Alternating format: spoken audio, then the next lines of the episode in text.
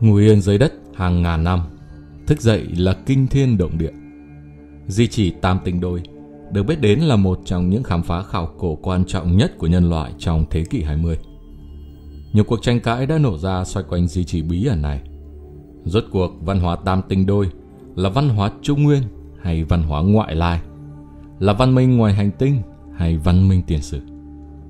Mặc dù có nhiều giả thuyết cho đến nay vẫn chưa đi đến kết luận, nhưng có một điều là cùng với việc khai quật các di tích văn hóa Tam Tinh Đôi, rất nhiều trang sử bám đầy bụi bặm bấy lâu cũng đã dần dần lộ ra ánh sáng, đặc biệt là những câu chuyện tưởng chừng như chỉ là thần thoại.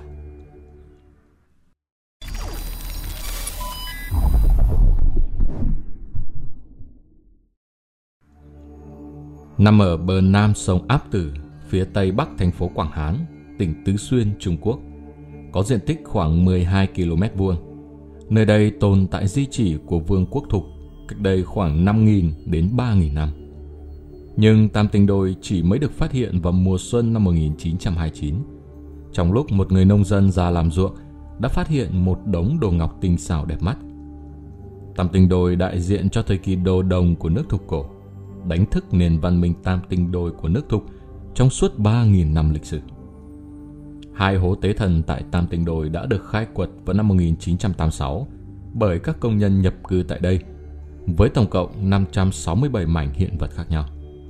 Các di chỉ này một thời gian đã gây chấn động toàn thế giới. Cho đến cuối tháng ba năm hai nghìn không trăm hai mươi mốt, di chỉ văn hóa Tam Tinh Đôi ở Tứ Xuyên lại một lần nữa được khai quật cùng hơn năm trăm hiện vật. Có rất nhiều giả thuyết phân vân khác nhau về nguồn gốc của nền văn minh Tam Tinh Đôi. Một số nói rằng nó đến từ Tây Á, một số nói rằng nó đến từ Ai Cập, và một số thậm chí nói rằng nó đến từ một nền văn minh nào đó ngoài hành tinh. Do vậy, mọi người chỉ có thể sử dụng trí tưởng tượng của mình và đưa ra nhiều cách diễn giải khác nhau. Bởi vì, thời kỳ mà nền văn minh Tam Tinh Đôi tồn tại, tức là thời ngũ đế của văn hóa Trung Nguyên, là thuộc về thời kỳ cổ đại, hầu như không có nhiều ghi chép lịch sử. Ngay cả cuộc đời lẫy lừng của hoàng đế cũng chỉ lưu lại vỏn vẹn hơn chục dòng trong sử ký. Vì vậy mà một nền văn minh như Tam Tinh Đôi đã sớm bị chìm mất. Sử thư của các thế hệ sau không ghi chép lại được.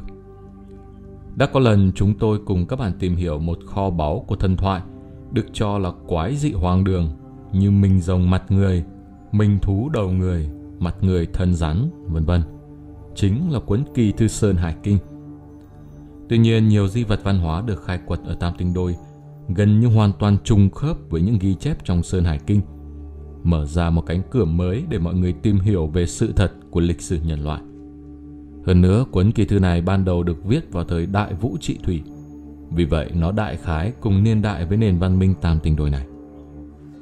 Trước hết là cây thần bằng đồng lớn nhất được khai quật ở Tam Tinh Đôi, có chiều cao ba phẩy chín sáu mét, được chia thành ba tầng thượng, trung, hạ. Mỗi tầng có ba cành, tổng cộng là chín cành. Trên mỗi cành có một bông hoa hướng xuống và một con chim đứng trên đó. Nó gần như phù hợp với ghi chép liên quan đến cây thần Phù Tang trong Sơn Hải Kinh. Theo ghi chép, có chín con quạ vàng tượng trưng cho mặt trời trú ngụ trên cây thần Phù Tang. Dưới có suối Thang Cốc, trên Thang Cốc có cây Phù Tang. Mười mặt trời tắm ở đây. Phía bắc nước Hắc Xỉ có một cây to sống dưới nước, chín mặt trời núp dưới cành cây, một mặt trời ở trên cành cây. Đồng thời, các hoa văn hình rồng trên cây thần bằng đồng là một loại quái vật chỉ có một chân. Trên những đồ đồng mới phát hiện đều có thể tìm thấy nguyên mẫu trong Sơn Hải Kinh. Hay trong Sơn Hải Kinh, Sơn Nội Kinh có ghi chép thế này: phía tây nam có ba quốc gia, Thái Hạo sinh Hà Miên, Hà Miên sinh Thừa Ly, Thừa Ly sinh Hậu Chiếu. Hậu Chiếu là bắt đầu thành Ba Nhân.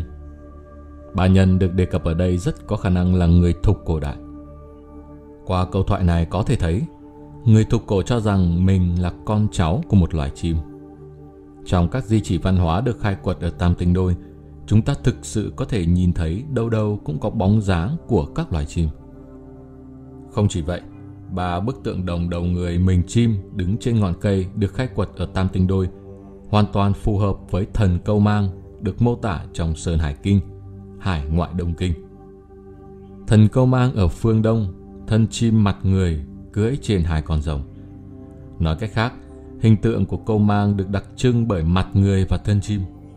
Người ta nói rằng bản gốc Sơn Hải Kinh chứa một số lượng lớn các hình ảnh minh họa, nhưng rất tiếc sau đó nó đã bị thất lạc.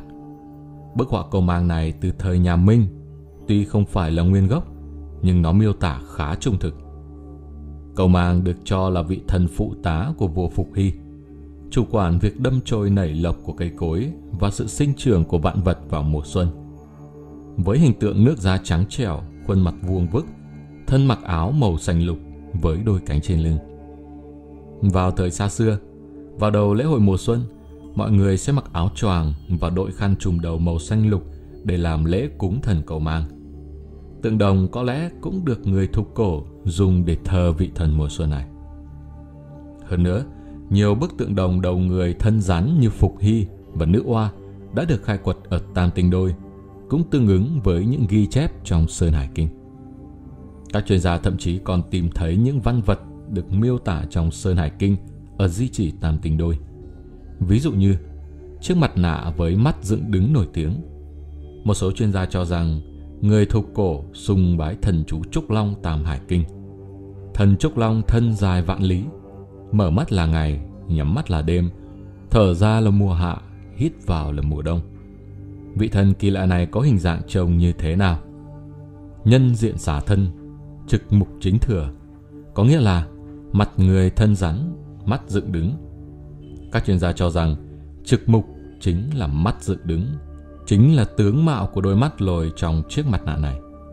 Do đó, từ các văn vật Tam Tinh Đôi mà đánh giá, số lượng lớn các câu chuyện thần thoại được mô tả trong Sơn Hải Kinh cũng như nhiều loại chân cầm dị thú rất có khả năng đã thực sự tồn tại. Sơn Hải Kinh cũng giúp chứng minh mối quan hệ chặt chẽ giữa nền văn hóa Tam Tinh Đôi và các nền văn minh cổ đại của vùng Trung Nguyên. Vì vậy, ngày càng có nhiều người nhận ra rằng Sơn Hải Kinh không phải là truyền thuyết thần thoại mà là ghi chép chân thực về lịch sử. Họ đã kinh ngạc thốt lên rằng lịch sử chân thực trôi qua theo thời gian, dần dần trở thành truyền thuyết thần thoại. Truyền thuyết thần thoại đều là lịch sử chân thực.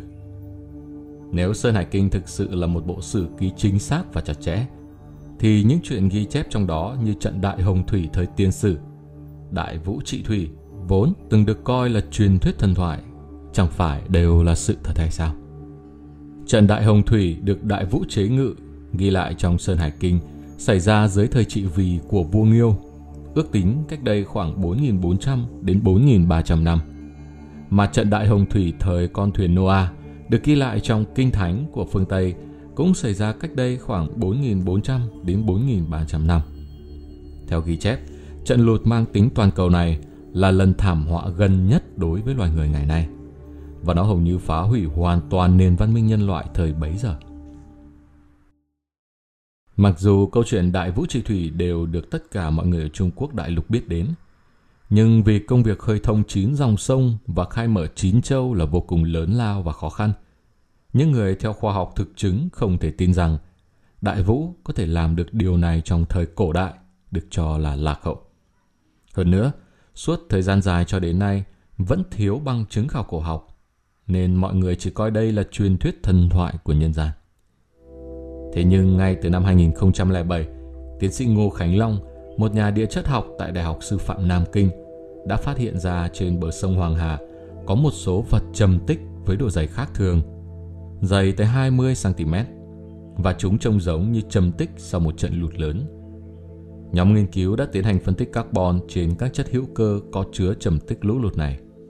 Kết quả cho thấy, thực sự có một trận Đại Hồng Thủy xảy ra cách đây khoảng bốn nghìn năm, vừa vặn trùng hợp với trận Đại Hồng Thủy thời vua Nghiêu, Thuấn, Vũ được lịch sử ghi chép lại. Hay vào năm một nghìn chín trăm chín mươi chín, Viện Di tích Văn hóa thuộc Viện Khoa học Xã hội Trung Quốc đã tiến hành khai quật khảo cổ học tại di chỉ Lạt Gia, phía đông nam tỉnh Thanh Hải, bờ bắc sông Hoàng Hà, phát hiện thấy đó là di chỉ của một ngôi làng nhỏ tồn tại từ bốn nghìn ba trăm đến ba nghìn chín trăm năm trước. Những bộ hài cốt người được khai quật vẫn giữ trạng thái bị đông kết trong nháy mắt. Vì vậy, di chỉ Lạt Gia còn được gọi là Pompeii phương Đông. Từ các hài cốt và di vật văn hóa khai quật được, Các nhà nghiên cứu suy luận rằng làng Lạt Gia đã bị chôn vùi một cách nhanh chóng bởi lớp bùn dày do một trận đại hồng thủy cách đây bốn nghìn năm. Một lần nữa, trùng hợp với nghiên cứu của tiến sĩ Ngô Khánh Long và trận đại hồng thủy được ghi chép trong Sơn Hải Kinh. Những bằng chứng này đã tự xác minh lẫn nhau. Ngoài ra, những chiếc khánh đá lớn, dao ngọc và ngọc bội được khai quật tại di chỉ Lạt Gia cho thấy nền văn minh ở đây đã đạt đến trình độ cao, chứ không chỉ là một ngôi làng nguyên thủy như chúng ta vẫn nghĩ. David Montgomery, một nhà địa chất học tại Đại học Washington, tin rằng nhóm nghiên cứu của Ngô Khánh Long đã cung cấp bằng chứng thuyết phục cho sự tồn tại của trận đại hồng thủy lịch sử. Một lần nữa, câu hỏi lại được đặt ra với câu chuyện về những thảm họa cổ xưa khác. Hơn nữa, qua quá trình tìm hiểu, các nhà địa chất còn phát hiện những chiếc đinh tán của con tàu Noa là hợp kim của sắt, nhôm và titan có độ bền cao, còn có thể chống ăn mòn. Điều đó cho thấy rằng hơn bốn nghìn năm trước đã xuất hiện kỹ thuật luyện kim rất cao siêu. Về điểm này, kỹ thuật luyện kim tiên tiến tương tự cũng đã được tìm thấy trong các di vật văn hóa được khai quật ở Tam Tinh Đôi. Ví dụ, nhiệt độ để gia công chiếc mặt nạ vàng phải trên một nghìn độ C, hay cây thần bằng đồng đã sử dụng các công nghệ như đúc phủ, đúc tán, đúc khảm và đúc nối vô cùng tinh xảo. Kẽm và chì trong nhiều đồ bằng đồng cũng đã được chiết xuất tách ra. Rõ ràng, theo thuyết tiến hóa, thì lúc đó đang trong thời kỳ quá độ từ thời đại đồ đá sang thời đại đồ đồng. Vì vậy, những di vật văn hóa Tam Tinh Đôi này còn vượt xa sự hiểu biết của con người ngày nay về trình độ công nghệ. Sự tồn tại và biến mất đột ngột của nền văn hóa Tam Tinh Đôi ít nhất một lần nữa chứng thực sự tồn tại của nền văn minh tiền sử. Ngoài ra, các văn vật của Tam Tinh Đôi dường như đã chứng thực cho những câu chuyện cổ được coi là thần thoại được lưu truyền trong một thời gian dài. Vậy tại sao nhân loại lại trải qua những thảm họa có tính hủy diệt hết lần này đến lần khác trong lịch sử? Theo mô tả của Kinh Thánh, thảm họa Đại Hồng Thủy là do đạo đức của con người thay đổi, không phù hợp với tiêu chuẩn làm người. Tội ác càng ngày càng lớn, cuối cùng dẫn đến sự trừng phạt của Đức Giê-hô-va. Trong chuyện thần thoại được lưu truyền ở Hy Lạp cũng cho thấy điều tương tự, là lúc bấy giờ lòng người hiểm ác, kẻ mạnh ức hiếp kẻ yếu, và cuối cùng phải gánh chịu sự trừng phạt của thần Zeus. Trong trận đại hồng thủy thực tiên sử ở Trung Quốc, Nữ Oa đã vá trời, cứu vớt muôn dân khỏi thảm họa. Cuối cùng những người sống sót sau kiếp nạn cũng là người giữ được thiện lương. Trong dòng sông dài của lịch sử, nhân loại đã trải qua quá nhiều nền văn minh và thần tích cổ xưa. Chúng đã bị lịch sử phủi bụi và dòng chảy thời gian xóa nhòa, dần dần được thế hệ sau coi là thần thoại và truyền thuyết, ngăn cản con người nhìn rõ lịch sử chân thực và chân tướng của sinh mệnh. Điều đáng mừng là một phần của chiếc chìa khóa bí mật để mở chiếc gông cùm lịch sử được giấu trong những di chỉ của nền văn minh thời tiền sử đang dần được giải mã, trong đó bao gồm cả di chỉ Tam Tinh Đôi. Hiện tại, công việc khai quật khảo cổ ở Tam Tinh Đôi vẫn đang được tiếp tục. Chúng ta tin rằng trong tương lai gần, nhất định sẽ phát hiện thêm nhiều chiếc chìa khóa bí mật mới, mở ra nhiều ổ khóa lịch sử bị che giấu, giúp mọi người nhìn lại lịch sử và tín ngưỡng của chính mình. Như vậy, sự tồn tại của nền văn minh Tam Tinh Đôi cũng như việc phát hiện ra các nền văn minh tiền sử trên khắp thế giới đã nhiều lần khẳng định sự ngưỡng mộ của con người đối với các vị thần trong các thời kỳ khác nhau. Các chuyên gia thừa nhận rằng các văn vật của Tam Tinh Đôi phù hợp với các ghi chép trong Sơn Hải Kinh và thần thoại thực sự tồn tại. Bạn nghĩ sao về sự tương đồng này? Liệu đây có còn là sự trùng hợp ngẫu nhiên nữa hay không? Hãy chia sẻ một vài quan điểm của bạn ở bên dưới phần bình luận. Nếu bạn thấy video này thú vị, hãy chia sẻ thêm cho một người bạn của mình. Còn bây giờ, thay mặt ekip, Vì Cường xin chào và chúc mọi người có một ngày thật tuyệt vời.